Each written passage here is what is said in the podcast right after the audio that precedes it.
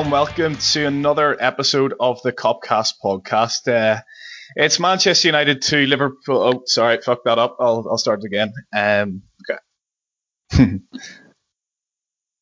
Hello and welcome to another episode of the Copcast podcast. It's Manchester United 3, Liverpool 2 in the fourth round of the FA Cup. We're out of the FA Cup again at an early round. Um, we can say that for the last pretty much 14 years. But uh, Anyway, my name's Andy Bell, and here to talk to me about that one is Cengiz in Cyprus. Cengiz, how's things? Um, hey mate. Uh, well, to be honest, we I, I think we've all had uh, better days uh, considering recent results and uh, the current situation in the world. But you know, um, still blessed to be healthy, thankfully, and um, yeah, I look forward to uh, chatting to you. It's been a while since I've been on the pod, so um, it's going to be a nice one. Yeah, well, I mean, at least you can sort of leave the house and and and do fun things and go to the pub, can't you? Because you're in a you're an island nation who's actually uh, done the right thing and taken some sort of uh, positive protocols in relation to COVID, unlike where I am here. Um, but we'll not dwell on that. We'll we'll talk about another another depressing state of affairs, which was. Uh, Manchester United three, Liverpool two, and Cengiz, I'm of an age where um, I I never really see us win at Old Trafford. Um, you know, uh, the first time I saw it was in 2009 with that amazing 4-1 victory in the in the lead up to that title race, and I think the one after that, the only time after that was the 3-0 under Rodgers uh, in 2014. Uh, I, I, suppose as well there is the one all in the Europa League, which is which is more or less like a win as well, but. The point remains, we don't really play well at Old Trafford, and, and Man United don't really play well at Anfield, no matter how bad the other team's playing. That just seems to be the way it goes, fans or no fans. But on Sunday, I, I, th- I thought it was better, um, and we have to be careful. We don't want to sort of spin a, a loss to our greatest rivals as a as a positive, but compared to the last four or five weeks, that that is what it was. And and given that we don't overly care about the FA Cup, or rather Klopp doesn't overly care about the FA Cup, we can definitely take some positives from that going into Thursday night, can't we? Uh, yeah, definitely. I think that was a pretty good summary. I mean, um, our record at Old Trafford hasn't really um, uh, been that great over the last couple of years, and you know you're always going to have a tough game regardless of um, who's in that starting lineup or who uh, comes onto the pitch.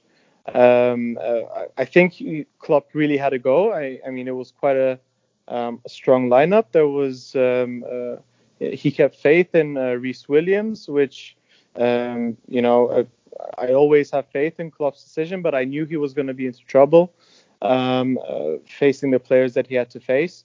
Uh, but you know, regardless of who you have on the pitch, it's always going to be a battle um, uh, when you're playing Man United. And um, I, I, thought it was um, uh, an okay performance. You know, it wasn't uh, extremely frustrating. I did think that um, there were times where um, some of the challenges were a bit half-hearted.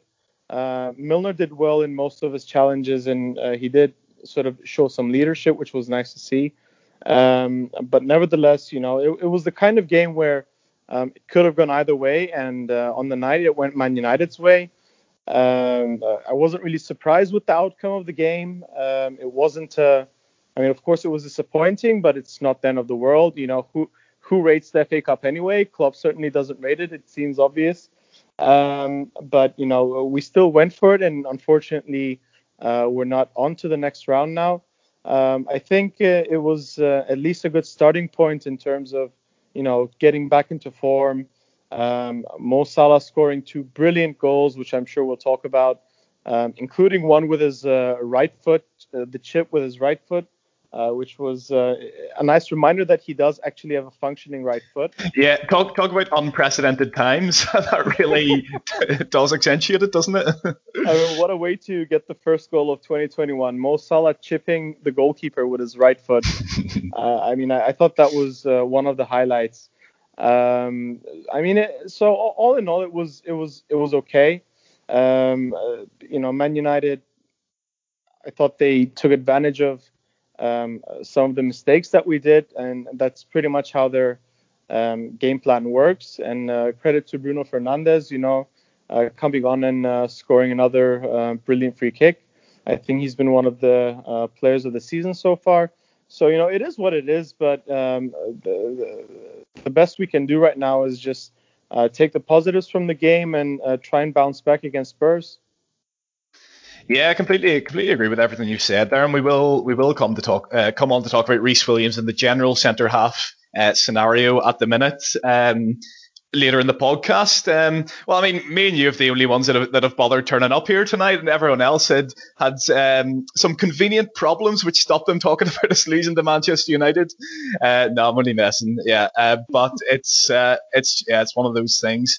Um, so my frustration with it, Cheng, is is that when you go to Old Trafford, especially given the record we talked about, um, that we've both talked about in the introduction there, given that, that terrible record we have, when you go there and you score two goals, and as you say, two brilliant, brilliant goals, like that's a that's a Manchester United side who I think they were slightly more attacking, they were slightly more positive than what we were, what they were at Anfield uh, the week before, and in the last sort of four or five meetings between the two clubs, but.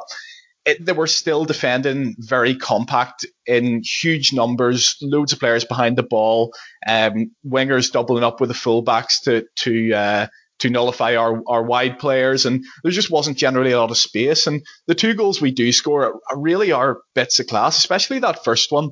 Uh, you mentioned the Salah finish, which is brilliant, but that Firmino ball through is absolutely world class for me. Um, and it's so frustrating that we, we've produced those those couple of moments of magic, and we've still not been able to win because when you go to Old Trafford and you score two goals, you sort of expect the back line to to do their bit and, and, and, and hold out. But it, it, it was frustrating because it was kind of three mistakes as well, really, compared to our two bits of quality. And you know, for the first goal for for for Liverpool, as I say, it's it's a it's an incredible bit of play. I mean, it's like there's no space there, and for, it was like Firmino of the old, the Firmino that we we saw at Crystal Palace, but haven't really seen since since before lockdown. And the the second goal as well, I think it's Firmino again who finds a pass. It's a lovely dummy by Milner. Uh, and the kind of Salah with one of those scruffy finishes that we're we're used to seeing under the under peak Mo Salah, those those goals he gets that, that that sort of add up and he ends up getting 30, 40 in a season. Um, it was it, the the attacking certainly was a lot better, wasn't it? Like we we were knocking the ball around at the edge of their box. We clearly gained a bit of confidence from that first goal. Um, Thiago was kind of was was incredible on the ball. Milner was making those late runs and do you think that, that, that that's that that's the, the monkey off the back now in terms of the attacking play? Do you think they'll play with a little bit more freedom and and uh, and, and hopefully rediscover the goal scoring form that, that we've that we're used to seeing from this this Liverpool side over the last two three years? Well, you'd like to hope so. I mean, um, uh, the the two goals were absolutely brilliant, as you mentioned. Um, uh, Bobby Firmino, you know, what a guy. Uh, he could play like if he plays a full 90 minutes, he could he could spend maybe 50, 60 minutes of those um, kind of becoming invisible in bits of bits and pieces. Like he might not be too involved in the game, but then he just needs that one chance uh, where he receives the ball in a nice position, and uh, the least you expected, he would just uh, put in that brilliant ball um, like he did for the first one. Uh, you know, and it was also very nice to kind of not have to rely or be scared of VAR, although I'm pretty sure most of us have uh, VAR PTSD by now. Um, so even though you know Mo is onside, you're still looking to see if you know it's going to be uh, chalked off or you know they're going to start reviewing it over and over again. Yeah, it, um, it hit somebody's hand 45 seconds ago or something like that. You know what they're like. Yeah, yeah. Well, I mean, I've kind of become refractory to it as well. Like, um, I'm, I'm, I'm really uh, sort of uh, hit my threshold level um, of annoyance, and I'm kind of in the mindset of you know, whatever's going to happen is going to happen, so we can't really change anything. Uh, but anyway, it was nice to not have to, you know, talk about any uh, refereeing decisions or uh, any controversial VAR um, uh, things going on. Um, so yeah, the goals were um, absolutely brilliant, and for the second one as well, uh, you know, Milner being involved, making a late run and doing a dummy. I think he didn't get a touch on that. He let he let it go um, from Bobby's pass. And he, um, he, he, created another chance for himself only about a minute before with a similarly late run. I mean, it was a poor finish, but we haven't really seen that from our midfielders getting forward and kind of the mold that uh, that how Gini got his two goals against Barcelona last year, for example. Like Milner really did offer that. He gambled, and that gives you another dimension to your attack and play when midfielders break forward and break the lines and do that, doesn't it? Yeah, and that's pretty much you know kind of um, that pretty much showed us what we've been missing um, when you know um, Henderson is in midfield and he has the freedom to go forward. I think um, uh, last few seasons we've seen the best of Henderson when um, he was given the freedom or when he showed his leadership qualities by you know what he was doing further up the pitch rather than uh, behind the pitch and just yelling at, at, at other players. You know, uh, we we've seen time and time again in the last uh, few seasons where Henderson was making the um, runs down the right hand side, um, uh, you know, together with Trent and uh, putting some important balls in and stuff like that. So Milner showed that on the other side of the pitch. So he was making more runs on the left hand side and creating chances and spaces. And you know, we've um, we've lacked some creativity in midfield in uh, recent times. Um, even with Thiago, you know, he's he's been brilliant since um, he started playing. Um, you know, some people criticizing that he slows the game down too much, which which I think is bullshit personally. Um, uh, you know, he, he does make some really good uh, passes, although I think he still needs just a bit more time to uh, totally understand uh, the runs that our forward players are making um, and just to get that perfect through ball um, uh, for our forward line. But um, you know, we, we've been lacking uh, the the the sort of creativity in midfield for some time now. Um, and um, since you um, mentioned, you know, how Man United were, uh, you know, sitting back in two blocks of four and you know, uh, being very compact and not giving too much space. And, and, they were rightly to do so, since you know it's it's been shown by um, the last five games or so um, that you know we're, we're not managing to um, you know get past these low block defending teams. Uh, but you know we, we did so um, uh, against Man United. Um, we were much more uh, courageous, I would say.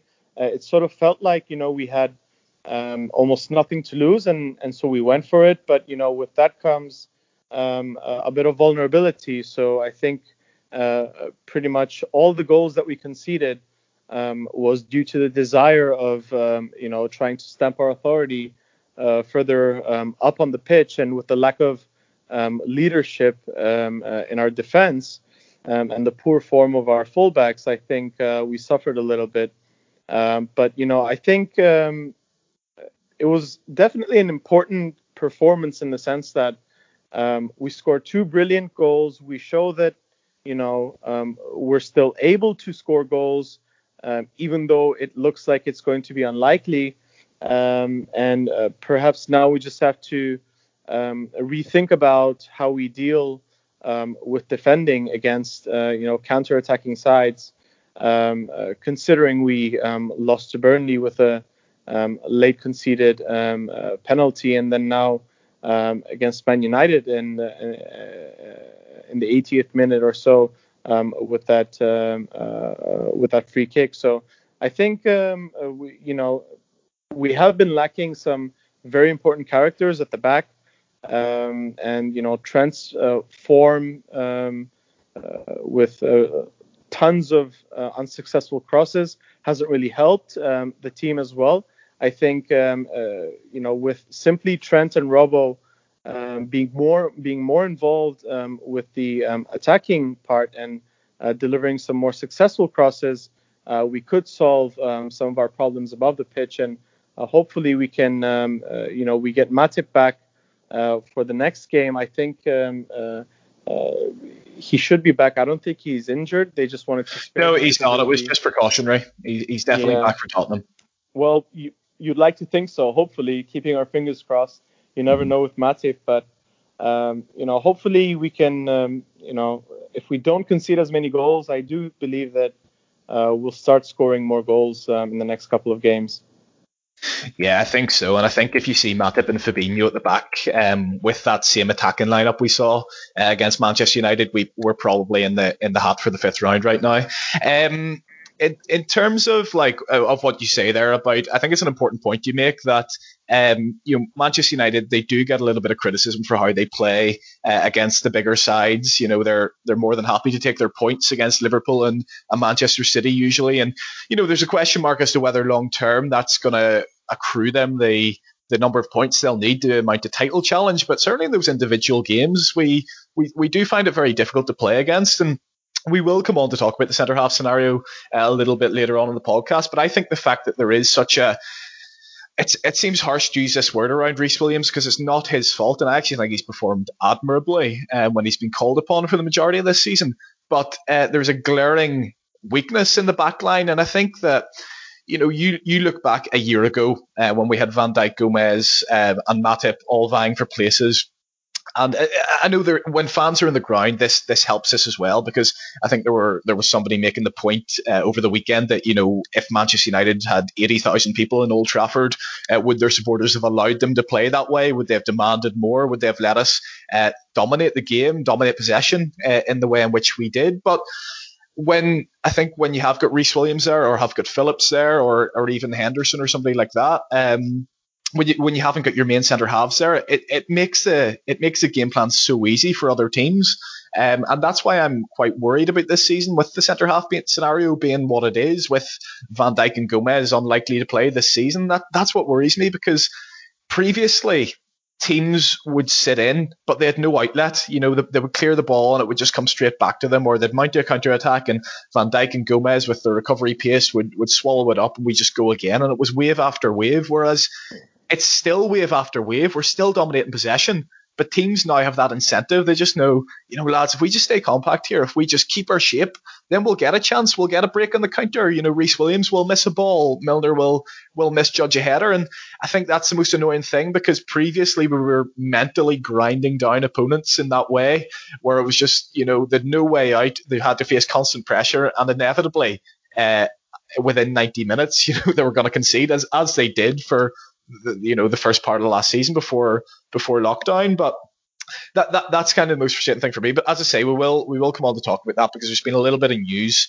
uh, since we since the last Copcast podcast about kind of Klopp coming out and not having a go at the owners, but um, but certainly suggesting that he he would uh, that he has a different opinion to them on the centre half scenario anyway. And ju- just quickly on, on I want to talk about Milner quickly. Uh, I know you, have chatted about him. I'll just throw my two pence in, and then we'll talk about Thiago as well because I think he's a it's a it's a fascinating enigma uh, the Thiago scenario, but with Milner, you know, it's so frustrating. This isn't a really uh, a tactically astute point for me, but it seems like uh, every every attack we were mounting in the last three or four games was, you know, it was a cross in which was either either too soft and the defenders cleared at the front post, or it was too hard and it kind of dribbled out for a goal kick, or the defender kind of half dealt with it and it dribbled on through to the goalkeeper. But with Milner there, you saw twice he broke the lines, twice he got in behind. Like that chance he has just before the goal is it's you know, Firmino and Maguire up for the header. Neither of them really win it. There's a bit of a ricochet, and in the last four weeks, I sort of feel that just bounces on through to the goalkeeper, and it's another attack wasted. Whereas Milner makes that gamble, and it is a gamble because you know if if if that doesn't pay off, I guess uh, we're man light in midfield and Manchester United can mount the counter attacks that they did all game. But his at the same time, I, I think the the reward is, is worth the risk because I mean he ends up kind of making the goal without, as you say, he doesn't actually touch it, but he, he it's kind of like he deserves that assist. I feel um, as much as it's not his, but. Uh, that that really impressed me, and I still think that I um, that a fresh Milner is a, a, a, massive asset to this Liverpool side. I know he's 35. I know it doesn't take much for his legs to go, but if we can sort of, and it's difficult in this injury scenario, but if we can manage his minutes to the extent where he plays maybe one in every three, he can come in and really reinvigorate this side and give us the energy that I think we've been lacking in the midfield. Um, and with Thiago, um, I thought he was, I thought he was an amazing on the ball. I fully agree with you. Like I don't know uh, who has been saying um, who has been kind of saying he's been slowing the game down. I think the one criticism uh, I would maybe have is that uh, off the ball he can look a little bit all over the place sometimes, but I think that's as a result of not having Henderson and Fabinho, um, who who have you know incredible legs, incredible athleticism, and and kind of do a lot of the heavy lifting in that midfield, whereas Thiago's been a little bit stretched defensively and isn't really used to that because he's played for Barcelona, he's played for Bayern when, uh, when those guys have 80% of the possession, but on the ball, I mean, he's going to be so important to us, isn't he? Especially if we can. I, I still don't think he's he's played with Henderson very much. Um, certainly with Henderson in midfield, because you know when you look at his two poorer performances, which I would say are are Burnley and, and Southampton, and maybe even United last weekend, I didn't think he was fantastic. All of those games have either been with Henderson out or Henderson at centre half, and I think if we can get those two together in midfield, it can be real. It could be a really exciting end of the season for us, and it could really reinvigorate us. Uh, for sure. I mean, to start with Milner, I mean, we we've seen over the years that you know he he has all all that you need in terms of leadership uh, and determination and experience of the game. Uh, I mean, uh, you know, one of one of his um, uh, earlier highlights was uh, that that brilliant run he makes when Klopp first took, took charge and scoring that goal against Man City, um, which was a brilliant finish. And you know, he he's known not to be the quickest, but it's his in- intelligence and um, his experience of the game which allows him to uh, make those runs and create space for himself and uh, you know distract some players and opening up space for uh, guys like Mo who are in the vicinity and who can uh, uh, just finish off the uh, the chance you know um, so definitely especially in in the case of um, when you have um, a leader such as Henderson um, who's injured at the moment um, that's especially when you need a player like James Milner to step up and you know show some experience and authority on the game. Uh, because when you think of it, we are actually lacking um, some leadership. Uh, so Van Dijk is out. Um, you know, Gini is um, sort of one of the leaders of the team, but he's not known to be the most vocal, I would say. So he he he does tend to sort of uh, maybe calm the game down a bit, but he he's not as um, uh, organizing as the others, you know, or vocal as um, Hendo or Milner. Um, and you know, uh, Mo and uh, Bobby, I'm sure they think um, they also have some leadership skills. But you know, uh, when you're when you're in the middle of the park, um, right between the defense and the forward line, I think that's really where you can show um, the leadership. Or when you're uh, further behind the pitch, which we've seen uh, with Virgil as well, he's quite vocal. Um, so with with these guys missing, uh, there's always going to be um, a vacuum in leadership. And I think uh, uh, Milner's uh, most important role was um, his leadership in this game. Um, you know, a few some a few really nice challenges to remind the players of which type of game they're playing and making those runs and you know taking responsibility, taking uh, risks and uh, taking uh, the the right risks at the right time. Um, so I think it was brilliant by him, and we'll, we'll certainly need him in this um, um, uh, and this season filled with injuries and um, incredibly bad luck. I think he, um, he, he's definitely it's probably his last year. We won't see him um, next year unless does he have a um, an additional year on the contract? He he might do. I'm not sure. No, he's out of he's definitely out of contract this summer. It's just a case of whether we offer him a new one. Okay. Well, I mean, uh, I suppose it will be his last um, season with us, and um, you know we have to make the most of it because um, he's the kind of player who would sort of um, steady a sinking ship, and I think that's exactly um, why why we need him to be uh, in and around the squad um, this time round. Um, so yeah, it, it, was great to see his uh, contributions. Unfortunately, um, uh, it was very good, but it wasn't uh, enough for this time. But um, regarding Thiago, you know, I saw I saw someone put together an image of what are possible um, starting 11 could look like if everyone was fit.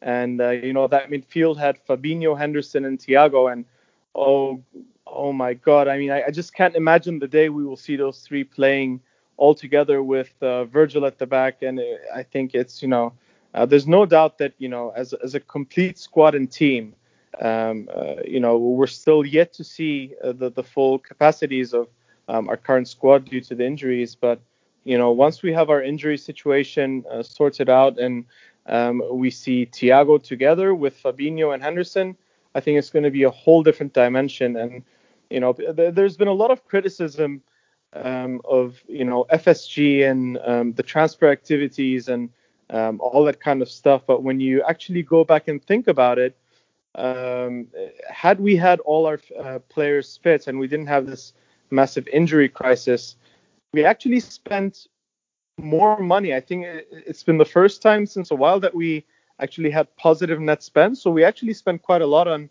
uh, incoming transfers this past summer, and it's just because we um, uh, didn't manage to uh, get rid of Shaqiri or um, Origi and uh, so on that we uh, we've basically not been able to uh, bring in some defensive reinforcements. But you know, then again, no one could have really predicted um, uh, two long-term injuries to Van Dijk and Joe Gomez. I mean, Gomez is a bit more um, susceptible to just getting injured by himself uh, in training, but especially with Van Dijk, uh, no one really saw that coming. Uh, and you know, he's he's had incredibly amazing uh, fitness levels. So if it wasn't for um, uh, that nasty tackle, um, he would have still still been with us probably.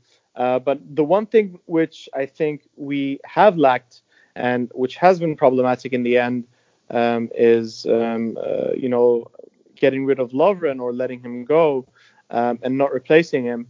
Uh, but then again, as I as I said again, you know we're always prepared for um, some emergency um, scenarios such as Fabinho um, having to play center back if needed. You know Henderson uh, having the possibility to drop back. I think Gini's played uh, in a back three uh, one or two times. So, you know, we were always prepared for an emergency scenario, but I think no one could have predicted two um, almost season ending um, injuries for our uh, first two um, center backs um, uh, of choice. So, um, you know, it's it's kind of uh, extremely unfortunate, but we just have to uh, deal with the situation now. And uh, I think I don't think we've reached uh, rock bottom, although we have reached um, a, a season low. But you know, I, I think one of the commentators, which I was watching the game, pointed out pretty much all teams went through um, a bad phase in this wild, crazy season. Uh, Man United had a bad start. Uh, Man City um, had a had a, a poor patch.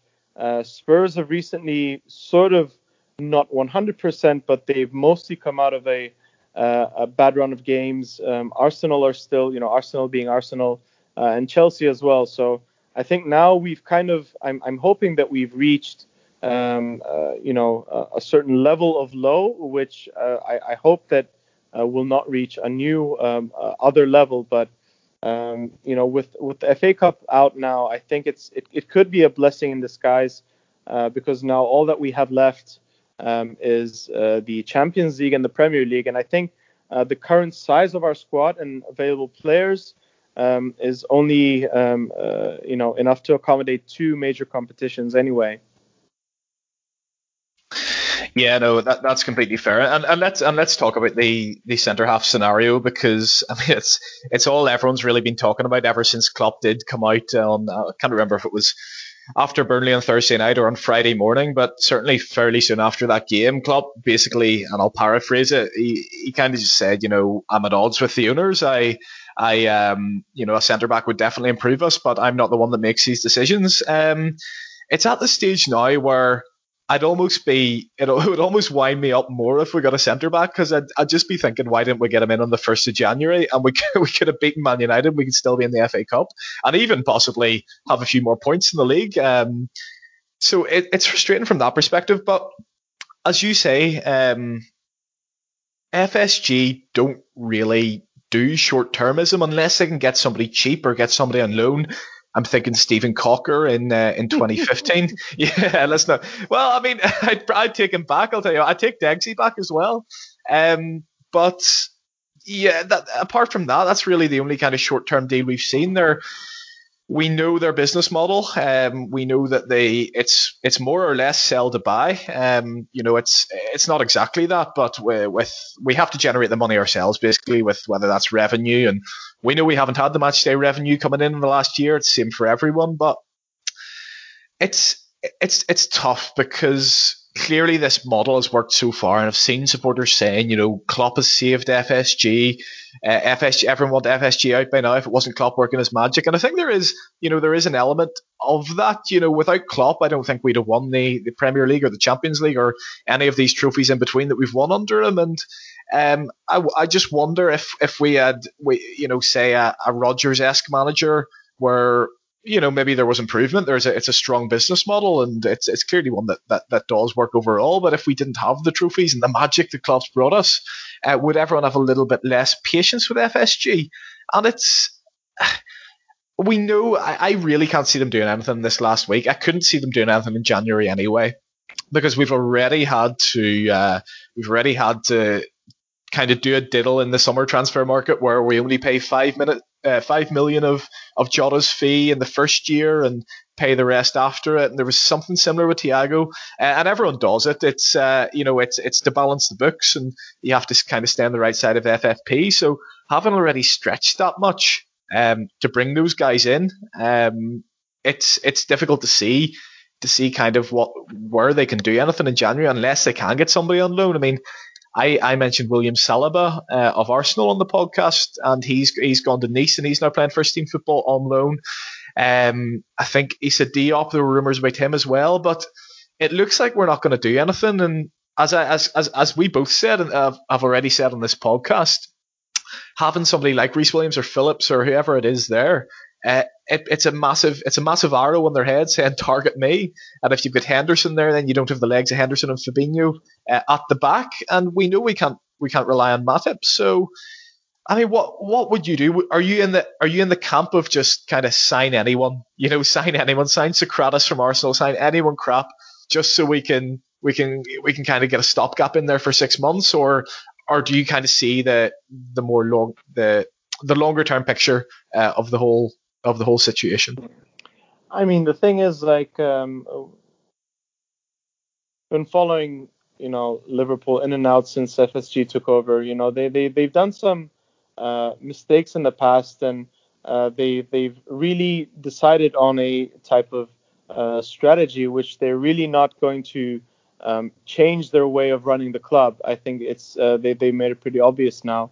Um, and to be fair to them, they they've done extremely well um, in, in in their shrewd pieces of business, and um, especially with the recruitment uh, with Michael Edwards and uh, bringing Klopp in. And you know, Klopp comes from a background where um, and a country where you know it's it's not really common for um, uh, for clubs or in general German lifestyle for people to just uh, splash the cash and just spend uh, all the money they have. You know, the, the culture there is saving the money, and uh, you know, German people really like the uh, DIY uh, kind of um, situation. So they know that they can, uh, even in general life, you know, you can just go and buy something ready-made, or you can make it yourself, and they always prefer the option to make it themselves. You know, not just to save money, but they enjoy trying to find solutions rather than, um, you know, buying the solution, if you like.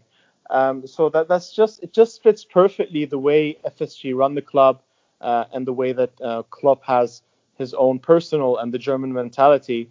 Um, and uh, I, I, just can't see it going the other way. Um, you know, he, Klopp has said in the past that you know um, they can't just go ahead and start buying players every time they have injuries because when the players are then fit, then uh, you have to explain to the others why they have to sit on the bench as long as the others are fit. So it just doesn't work like that, unfortunately. You know, us as fans, um, when we um, see such an injury situation or you know see the lack of players available due to even though extremely um, um uh, unfortunate situations, we always um, want the quick fix, the quick solution, and that is to uh, bring in a new player. But um, uh, I know exactly how uh, Klopp feels and what he thinks, and he was he was obviously frustrated because people keep on asking him about, uh, you know, why no why no one's being brought in, and you know, testing whether uh, it's down to uh, his decision or not. But uh, I don't think there was any um, uh, malice actually in his comments because,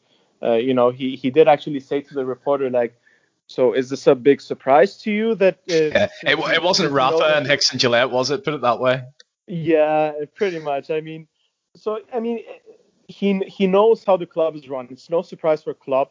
It's no surprise for me personally. It's no surprise for a big majority of the fans as well. Um, and uh, he knows that he has to just sort of uh, find an internal solution, uh, and that's that's the only way to go. Um, because you know, throughout his career managing clubs in Germany, um, he was never really given tons of cash, regardless of the injury situation, and said, okay, go buy this player. Okay, now go buy that player. He always, um, up to now in a successful career, always found the solutions. Uh, firstly, from inside of his squad, um, and I think he he did all the correct business in the summer. Uh, it was quite ambitious and amazing to see all these um, new players coming in. Um, uh, you know, Jota, fantastic signing. Really unfortunate with his injury as well. Uh, Tsimikas has been a bit, you know, a bit of a disappointment regarding not being able to stay fit. A bit of a, a Naby Keita vol 2, uh, if you ask me. Um, but you know, um, I think when when Trent first broke into into the team, um, if I remember correctly, it was also due to um, a, a bit of an injury uh, situation with uh, Nathaniel Clyne getting the big injury um, and uh, us not really having a, a, a proper backup. Um, so you know, every sort of injury situation will be a chance uh, for the uh, coveted academy players to step up because you know if everyone really is fit all the time, uh, then when do these academy players actually have a chance of you know um, showing that they can take the responsibility and step up?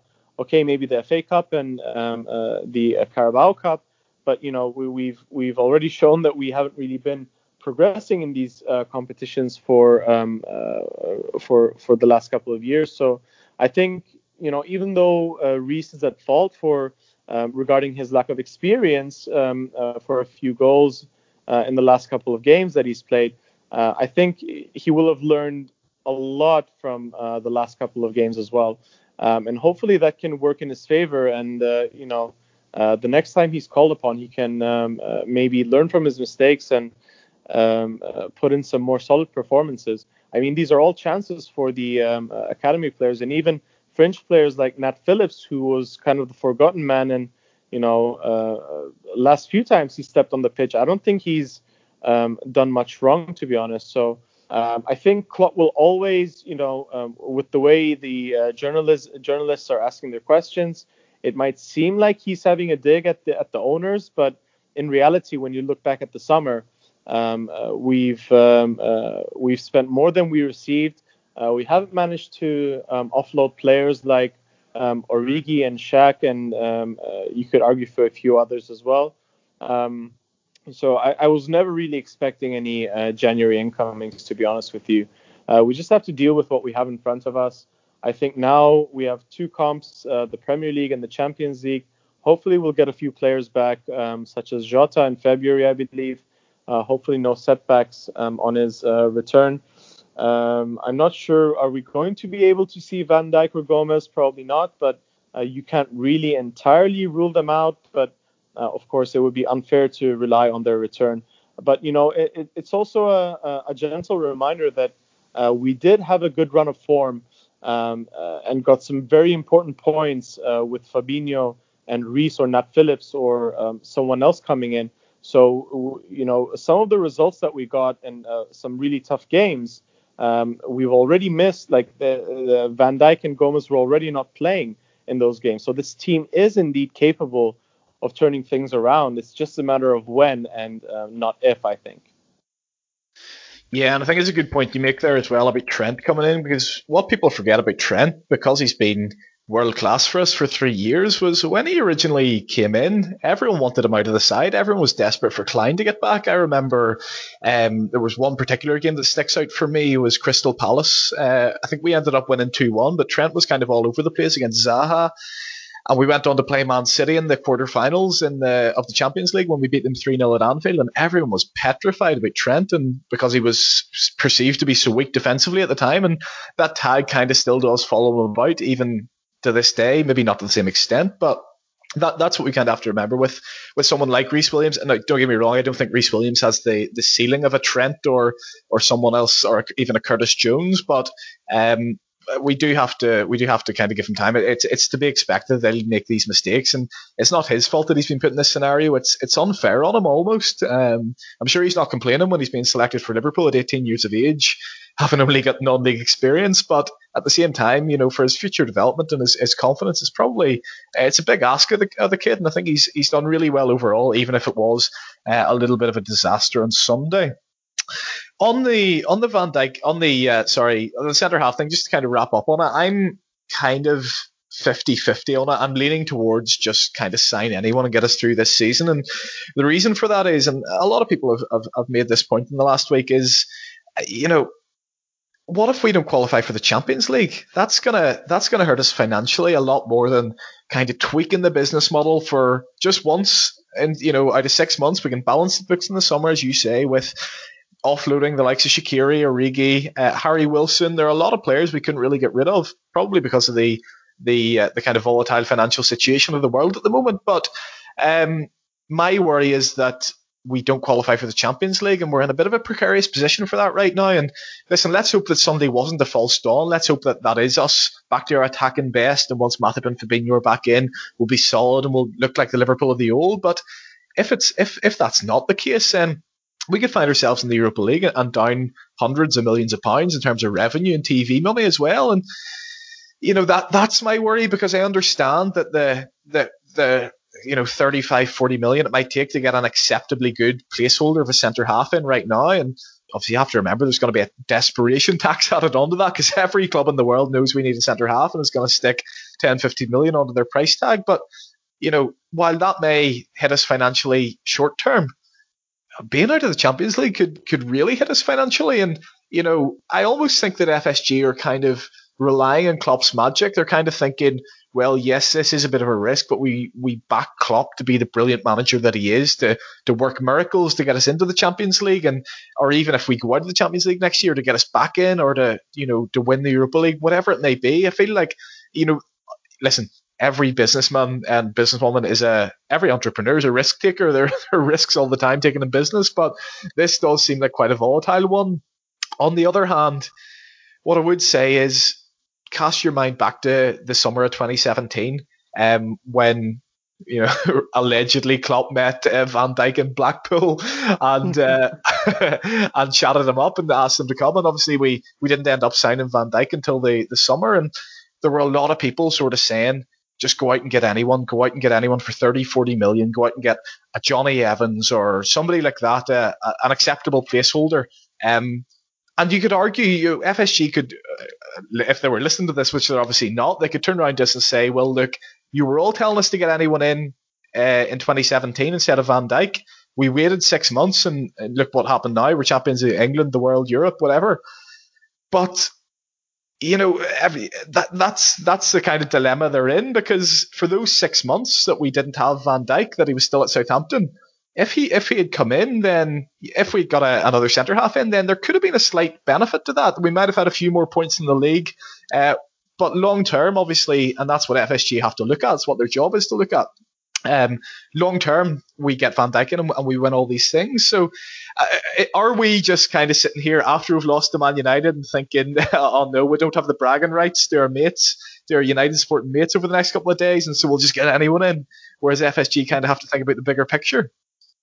Yeah, I mean, um, uh, firstly regarding the Champions League, I think um, one thing which uh, playing in Europe is uh, different from playing in the Premier League is that you know we've been playing the same pretty much, barring maybe uh, three teams which are going down.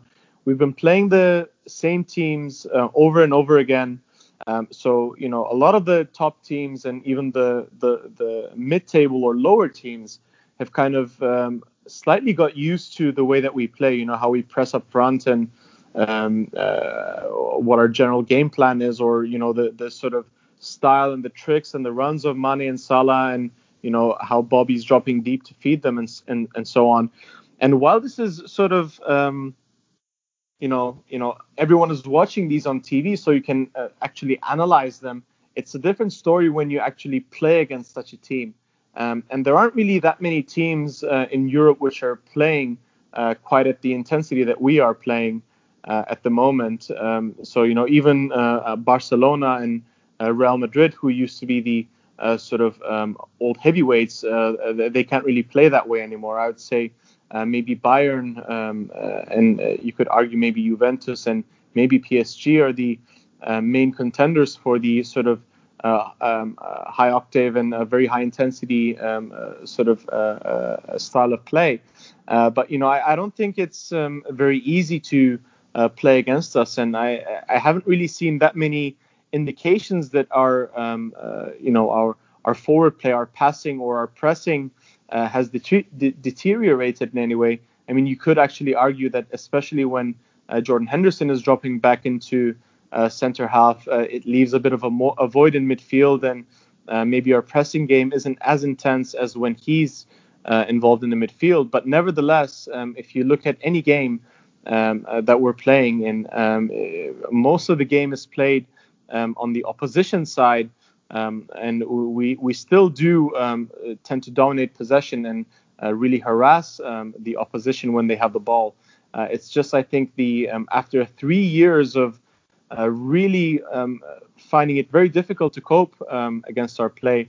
It, it, could just be that you know uh, the opponents really um, you know, they're, they're a bit more fine-tuned uh, to sort of defend the crosses of Trent and Andy Robbo and, you know, try and deal with the press. But I think um, any team uh, in the Champions League in, in, in, Europe would find it a lot more difficult than uh, Premier League teams to um, try and contain us. So I think we still have a, have a very good chance in Europe.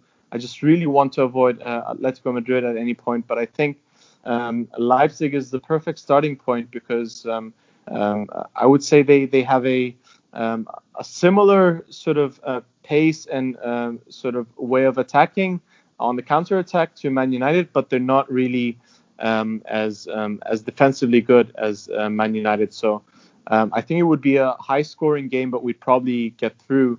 Um, uh, and I would just really like to avoid a team like Atletico Madrid in in the latter stages if we do. Um, so I mean, I'm not, I'm not really entirely sure. I wouldn't really put us as favorites to uh, win the Champions League, not by any stretch, but I wouldn't really, um, uh, I don't really think we were in danger of immediate uh, dropping to the Europa League either. That's my opinion anyway. Um, and yeah, as you said, you know, just because we don't have the bragging rights over Man United, uh, of course, doesn't mean that we're gonna go ahead and sign a center half, as you as you very nicely pointed out um, you know, um, uh, since the meeting with um, uh, Van Dijk at Blackpool, uh, we, we, there was just a bit allegedly of a delay, just a bit of a delay in uh, getting our man. But you know, we we've been surprised um, several times over the last few uh, transfer windows. Um, you know, who saw Fabinho coming um, after the uh, Champions League loss in in, in, Kiev?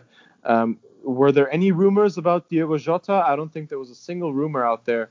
Uh, about Jota or um, uh, Tsimikas or uh, you know Thiago was maybe a bit more in the conversation, so we knew a bit about him. But um, you know I, I, don't think our transfer targets are. Um, um, are, are, being made available. Um, so we don't really know these information. Um, I'm pretty sure there's work going on behind the scenes, um, and they're aware of the injury situation.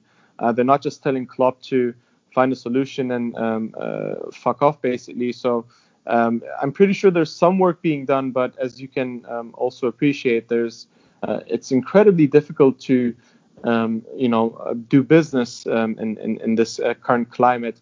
You know, some clubs are extremely desperate. Uh, I think Arsenal just um, uh, uh, brought in someone on loan, um, and you know some clubs may be doing very limited business, but if you actually go back and look at our uh, club accounts, um, which um, Swiss Ramble every now and then um, uh, is sharing. Um, I was actually quite surprised to see that we were actually not recording, uh, and this was um, before the pandemic. Uh, we weren't actually reporting um, uh, very high amounts of uh, operating profit, and this was, you know, it, it's quite surprising when you think of all the prize money that we're getting, all the broadcast revenue, uh, all the match day revenue and uh, everything when you when you take everything into consideration we're actually not swimming in cash. And, and that's the reality. And it's only become worse uh, since they last published the accounts. Um, i think we, we were losing um, uh, around three and a half million uh, pounds um, every single match day um, because of the lack of match day revenue or something uh, something around that figure anyway. Um, so I think it, it, you know it's it's easy to complain as a fan uh, about you know not spending even further money, but I think it would uh, be a bit unfair on um, both the owners and club um, to simply ask for more and more signings because the real the reality is that if it wasn't for the injury situation, which will not be permanent, hopefully, um, then we would have been in a totally different place, and we would we would never be talking about all of these um, and um, ho- hopefully, as, as, as I mentioned before as well, um, we will slowly start turning this corner, and hopefully this starts um, against Spurs, and we start getting some nice results and uh, some confidence back in the team. But I think it would really make sense um, to, you know, especially for Rhys um, or Nat Phillips, um, who could be starting the next couple of games. You know, since they don't have a center half next to them, uh, I mean, you could regard Fabinho as a center half for the rest of the season, unfortunately. Uh, but nevertheless, uh, since they don't have the likes of, um, uh, you know, Virgil or uh, Gomez or Matip next to them uh, most of the time, um, I think, especially when um, you know when when we're lacking a bit of um, energy and leadership in midfield, I think I would rather um, see Jordan Henderson playing midfield, and I would um, continue maybe taking a few more risks with um, uh, Rhys Williams um, at the back, with maybe Matip, or uh, and and and uh, take Fabinho back into midfield. or I don't know, play Matip with Fabinho, but maybe not definitely playing two defensive midfielders at centre back. Yeah, and uh, you actually make a very um, shrewd point there, I think, about the, the match day revenue because I, I, that you're right to sort of reference Swiss Ramble because they, they did an excellent sort of overview of our accounts, and uh, I also remember them saying that ourselves and Manchester United have a far higher um, match day revenue uh, is accounts for a far higher percentage of overall revenue uh, than the other 18 clubs in the league. I think we're about 25% of our overall revenues on match day, uh, compared to I think it's like the the lowest is 4% for Burnley. So you know.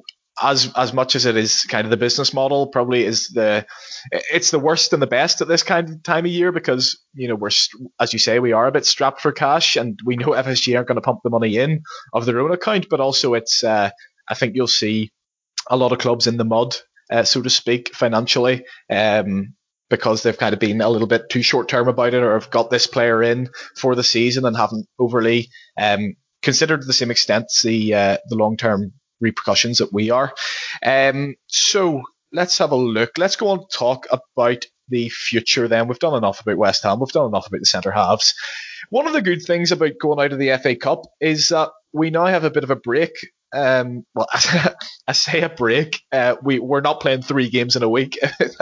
it's it's a ridiculous that we're saying that's a break now, uh, thanks to the scheduling of the season. But for the next seven games, we can we can break them up into two blocks. Uh, so we've got midweek, we've got Tottenham away. Um, then at the weekend we've West Ham away. Then the next midweek we've uh, Brighton at home, and then the next weekend we've Man City at home, and then we've got a break in that midweek while everyone else is playing their FA Cup games. Um, and then after that, we have Leicester away at the weekend, Leipzig away in the Champions League midweek, and then Everton at home at the weekend, followed by another break. Um, let's talk about those four games before we individually talk about uh, about Tottenham. You're looking at that, and I'm looking at Man City's fixtures: West Brom away, Sheffield home, Burnley away. Um, compared to ourselves for those these next three fixtures, which are quite tough. I mean, we know how tough Tottenham is. West Ham away won't be a barrel of laughs either, and, and Brighton at home. Brighton are, you know, they had a good performance at Man City. They got a good win at Leeds, and they seem to be um, they seem to be scoring the goals and getting the points that their performances have deserved. It's a it's a tricky run, but I mean, we sit now four points behind Manchester City, them having a game in hand, and them having three fairly easy fixtures before they play us. Um, what is the what is the kind of minimum we can get from these next four games and still be in the title race? And I guess you know it, it, it kind of all revolves around beating City in that fourth game right now, doesn't it? Yeah, I mean, to be honest, um, uh, I, I quite like it that we're actually playing away because you know um,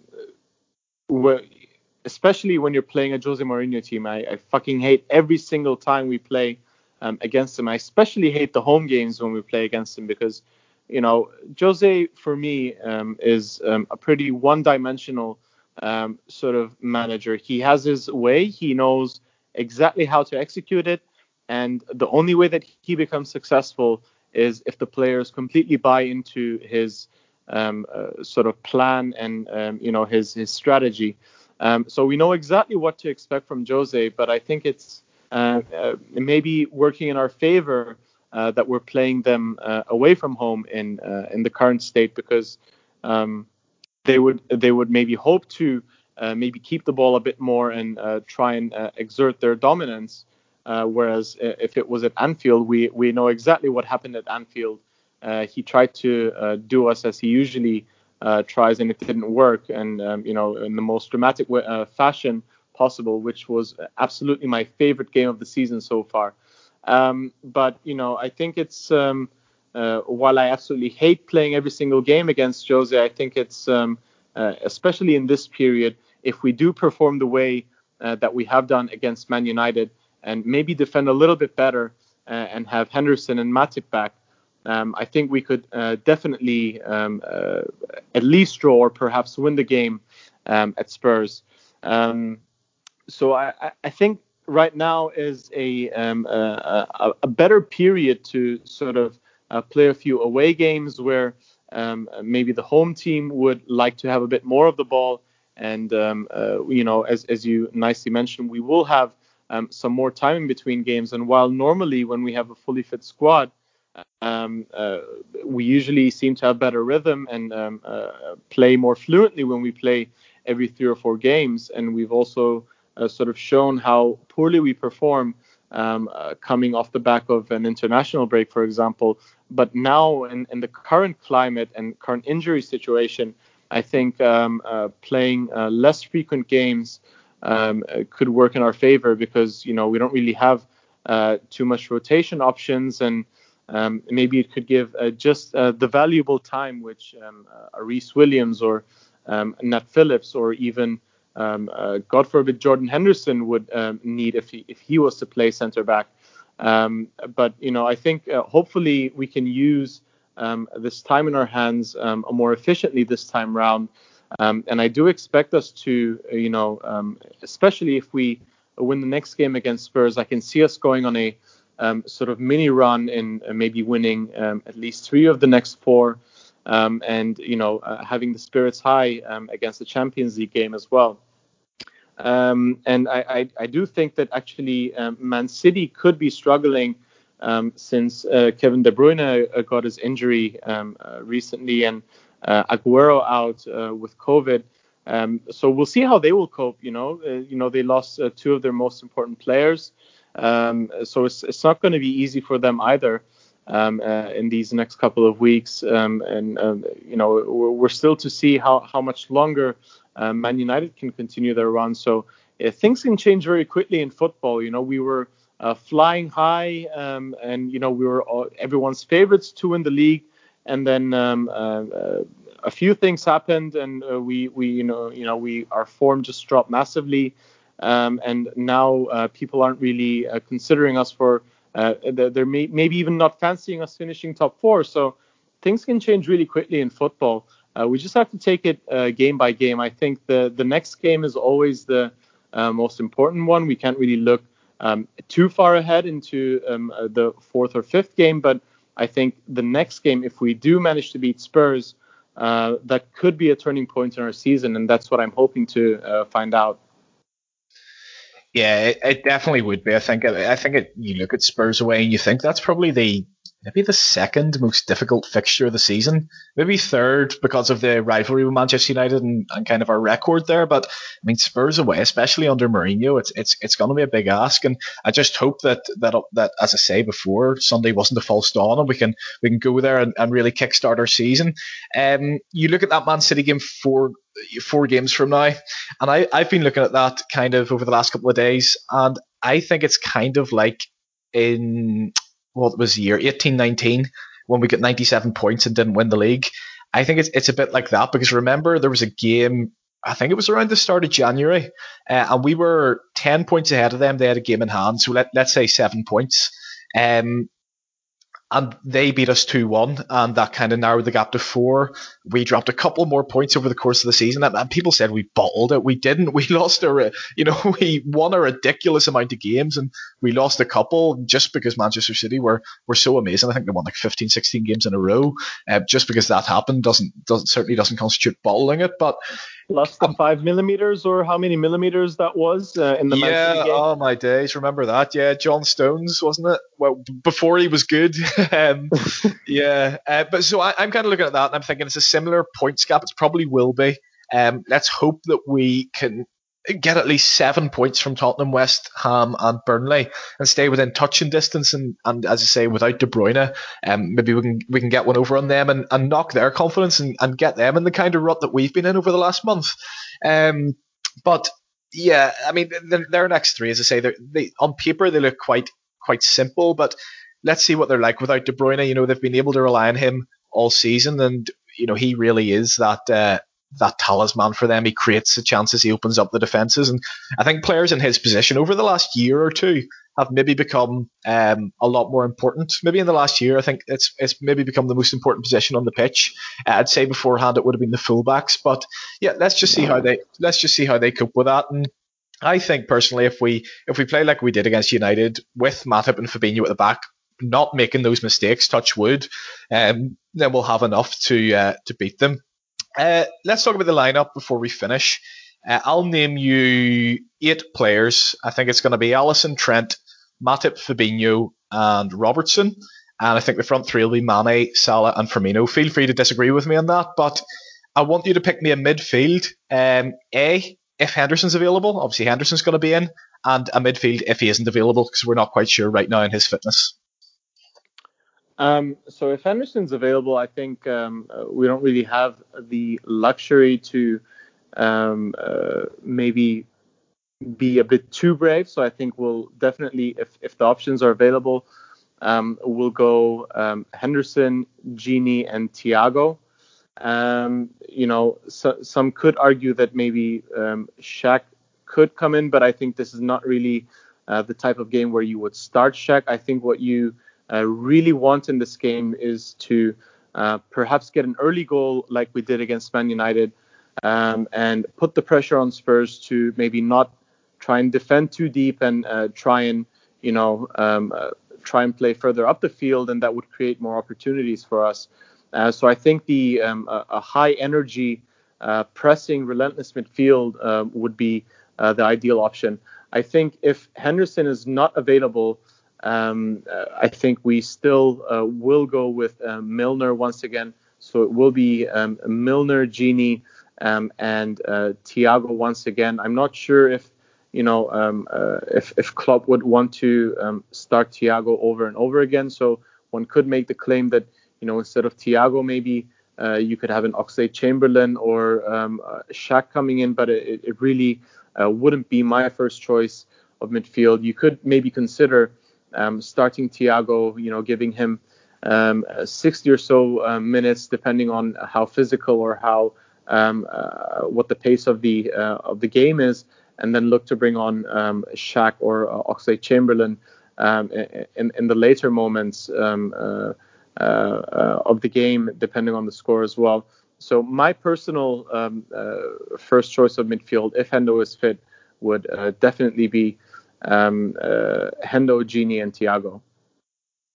And I think the rest of the team uh, uh, picks itself. Unfortunately, there's no uh, breathing space for um, uh, Trent. Definitely Matip if he's fit and if he's not um, injured in uh, in his sleep in bed, he has to start. Mm-hmm. Fabinho, unfortunately, no rest for him as well.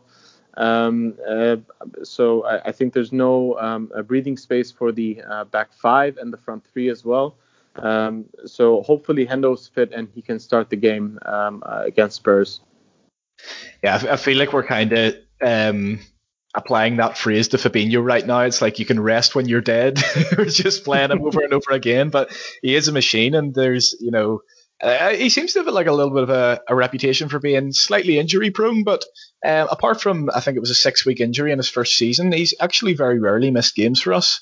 Um, and he is he's not quite Van Dijk in the sense that you know it, it literally um, takes an idiot to two foot tackle his knees to put him out, but it, you know he is he is made of stern stuff. And uh, listen, he's certainly not Joel Matip. So uh, yeah, I mean I I think I agree with you, Henderson, Thiago, Wijnaldum. Um, I think with Henderson in there, I think you'll you'll see the best come out of Thiago. Um, and I'd be tempted if Henderson isn't there, I'd be tempted not to do Gini, um, just because I don't think he quite offers us the legs that he did a year or two ago. Um, and I think that, that that affects Thiago slightly. He has to do a little bit more running, and he's been throwing some wild challenges in at times. But um, yeah, if, if it's Henderson, I'd go Henderson, Thiago, Wijnaldum. Uh, if not, I'd maybe like to see Curtis Jones start again. Um, he should be fresh because he hasn't played much football recently, uh, although he does get 70, 75 minutes at the weekend there. Um, and uh, he played very well in that last game against Tottenham and the 2 1 that you mentioned. Um, I thought his use of the ball was very mature. He knew when to kind of try and break the lines, when to play the through ball, um, but he also knew when to hold on to it. And uh, and he, he really has developed his game in, in that way, and especially with six or seven weeks out of the limelight. Um, you know, maybe he has been he has had the opportunity to use that on the training ground and kind of hone his game uh, and an even better Curtis Jones that we might be able to see uh, in the latter part of 2021 just on a uh, just on a on a point that uh, I think you said you asked me if Milner uh, had a contract that uh, finishes at the end of this season. I thought you were talking about Wijnaldum. Sorry, Milner has a contract until 2022, so we do have another year of him after this. Um, but obviously the Gini situation uh, means that he is uh, off at the end of this year unless we offer him one.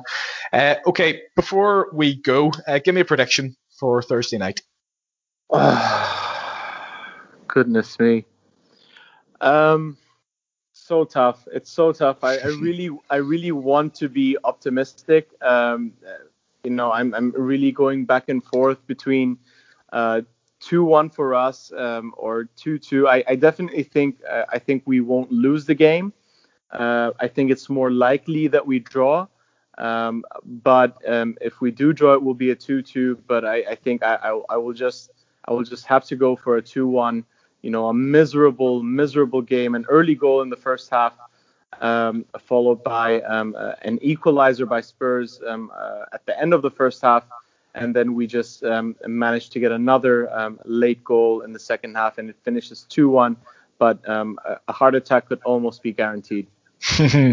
yeah, I, I, rate that shout. Actually, I mean, I've I've been saying on this podcast for weeks. You know, we, we can't put in another stink of a performance. You know, we've already gone two, three, four, five, six performances without playing well. And uh, and uh, listen, I'm going to be optimistic again, and I'm going to agree with you uh, and say two one to the Reds. Um, yeah, thank thank you very much for coming on and doing this, Cengiz. Oh, it was not, it was a pleasure to talk to you, mate. Um, yeah, up the fucking Reds. Let's go win this. And we'll, we'll leave it right there. Up the Reds. Thank you for listening.